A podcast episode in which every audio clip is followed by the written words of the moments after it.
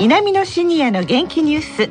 この番組は元気笑顔そして作ろう豊かな未来 JA 兵庫南の提供でお送りします。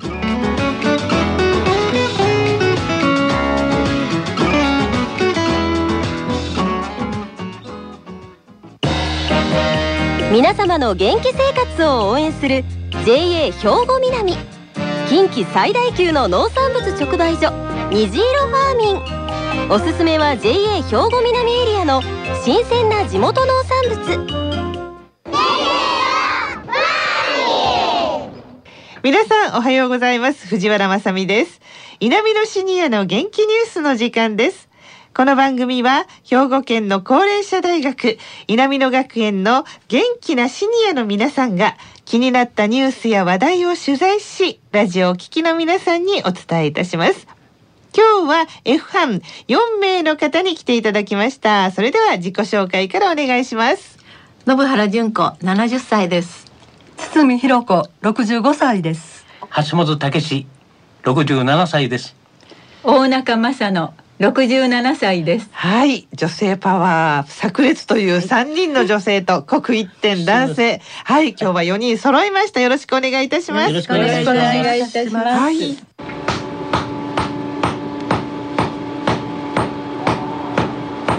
この音何かわかりますか？なんかを叩いてるような音なんですけれども。はい。姫路の代表的な伝統工芸品である明珍火箸が生まれる瞬間の音です。そうなんですか。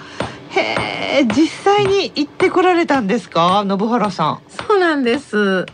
土の打ち方一つで音が変わるんです明珍火箸の風鈴ですね。いやー聞いてみたいですね早く。でしょ？うはい。その前に、うん。明珍火箸の歴史について52代の明珍宗道さんの息子さんの明珍慶三さん41歳にお話をお聞きしました。明珍家の歴史は今はあの火箸風鈴がメインなんですけどもともとは甲冑師の流れを組んでおりまして平安末期から明珍家は続いておりまして古文書によればその昔神宮皇后の三冠征伐神話時代にあの竹之内の宿根という伝説上の人物が神宮皇后の甲冑を直したというそこの8代目の孫から出てるという話も残っておりましてでその平安末期から室町戦国と移り変わりその戦国時代には武田信玄から伊達政宗北はあの弘前から南は薩摩までその大大名に抱えられる甲冑師鎧兜の一族でした。で我が家今姫路にその明珍がいるんですけど江戸中頃に徳川四天王の堺家に仕えておりましてで堺家がお国替えの時と一緒に姫路に移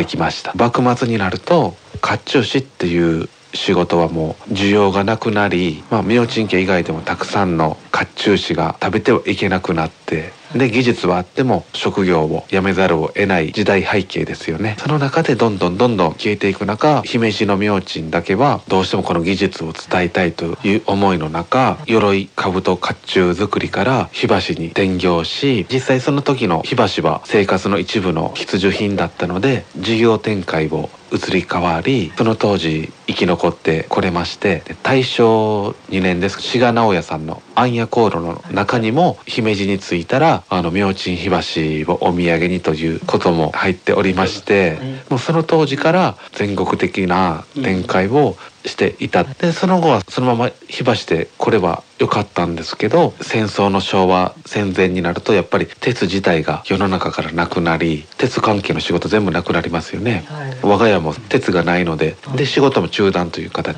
で昭和28年ですかここで新日鉄さんに鉄を出していただいてで細々と再開できたと。そういう流れがありましてそのまま火箸でまた食べていけるのかと思うとそうではなくてやっぱりあのもう火箸では食べていけなくなって世の中から電気ガスに徐々に炭がなくなって。その時に明珍家ももうダメかなという時に平安末期に近衛天皇に馬具を献上した時にその明るくて珍しい音が出るというお言葉を頂戴してその明珍という名前をいただいたんですが、その明るくて珍しい音をどうしてもこの世の中に発信したいという思いがあって、この火箸風鈴が完成したんですよね。昭和40年代です。まあ、火箸風鈴からでも今たくさんいろんな展開で音のすごい素晴らしい日本代表する音色とか最新の素材のチタンを使ったおりんとかという現代まで至っております。チタンの音っていうのは鉄の音とはどどういうふうに違いますか？金属が違えばそれぞれなんですけどとりあえず火箸の音聞かれます、い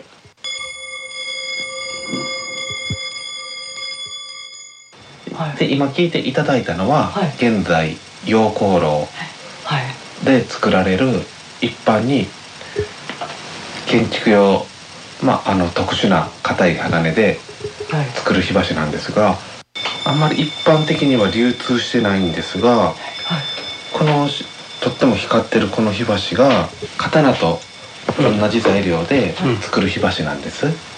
兄が日本刀を作っておりまして、でその素材を火箸を作るんですが、これはもう日本代表する音色でとっても綺麗な音します。じゃあいきますね。はい。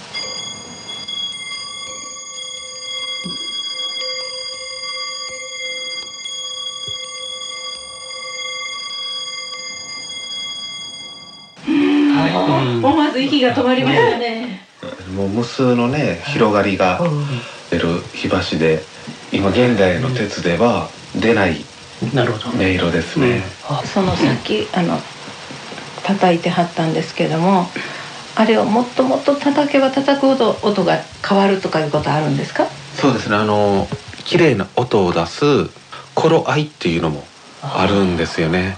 その何でもややれば全部綺麗な音が出るっていうわけでもなくて叩きすぎてもダメですしその加減が明珍火箸の秘密ですね。ああ感性というか。そうですね。うん。経験と勘と、うん。まあ計算ね狙ってするんですけど最後は勘に頼るところもなきにしもあらずの、はい、手仕事ですね。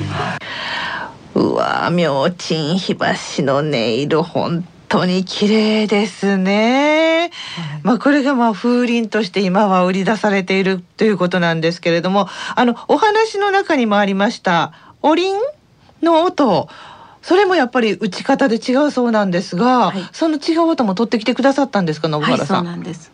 おりんを四つ並べてくださって、全部音を聞かせていただきました。はい、じゃあちょっと違いを聞き分けてください。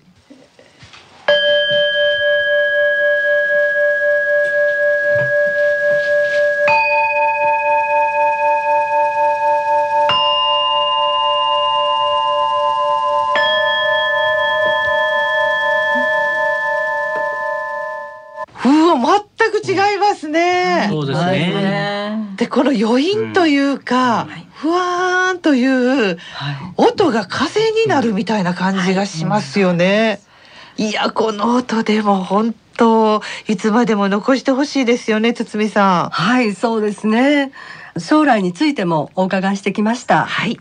鍛冶屋業はなかなかその目立たない厳しいきつい仕事なんですが無我夢中で20代の頃働いてでいつの間にか作れるようになってすごいありがたいことにご先祖様当主の技術受け継がせていただいてる現在なんですけどただ綺麗な音を作ってでそこを世の中に出す。それだけではなくてでさらにどういうその明珍家の思いとかを込めてお伝えするっていうことも今の時代とっても大切だと思うんです。その作り手職人さんとかそれに携われる方々がそれぞれしっかりした思いを持ってあの大きなことはできないですけど誠実にしっかりとものづくりに励みながら音楽の世界でも使われてますし、うんいろんなことにチャレンジできると思うんです、そういう思いを持って姫路から海外にね。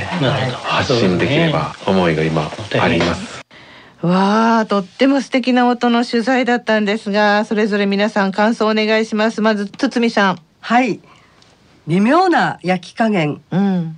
打ち加減秘伝の技から生まれた凛とした涼やかなあの音色。うん本当に魅力的です。はい。これからも新しい音色に挑戦されて次の世代にその技をぜひつないでいっていただきたいと思います。ねえ。の本当に歴史がある音ですから同じ音にも聞こえるんですけれどもその時代時代をその音が表現しているのかもしれないですね。はい。そして橋本さん。はい。明珍火箸に関しましては、はい。実は広辞苑でも認知されておりまして、ええ。明珍製作の火箸、千利休の依頼により茶室用に作ったのが始まりと、現在は兵庫県の工芸品で風鈴なども作るとあります。はい。孫の世代までも伝えていかなければならない伝統技術だと思っています。そうですよね。そして信原さん、はいあの姫路にこのような技術を伝えている方がいらっしゃるということは私たちにとってもとても嬉しいことです。はいであの大方1,000年続いたこの歴史の中でええ。とても大変な時期もありましたし、うん。おそらくこれからも大変な時期もあると思います。はい。で私たちは何か力になることがあれば、うん。あのお手伝いできたらなと思います。ねえ。そしてなんかすごい大きなそう。作業にも加わってはったんですね。そうなんです。あの本当に私たち知らないことなんですけれども、あの姫路城の昭和の修理、それから平成の修理、どちらにもあの明珍さんは釘をね作る使うということでええ関わっていらしたようです。はいおそらく次の修理の時もうんなんかお手伝いなさるんじゃないかと思います。そうですね。そういうふうに見るとやっぱりこう姫路城を見る目も違ってきますよね。ねはい、ありがとうございました。この明珍本舗さんは姫路市井出井112番地、電話番号は079-222の5751番です。さあ、最後に今日の一口メモのコーナーです。今日は風鈴についてです。大中さん、お願いします。最近は風鈴を吊るして風流を楽しむっていうことが少なくなってきましたよね。そうですね。風鈴の音色は涼しくなるだけでなくて、うん癒しの効果、はい。魔除けの効果、うんさらには開運効果まで期待できると言われています。そうなんですか。これからの季節自分に合った音を探して一層楽しみたいですね。そうですね。本当涼しくなりますもんね。はい、ありがとうございました。今日は明珍火箸のお話、そして風鈴のお話でした。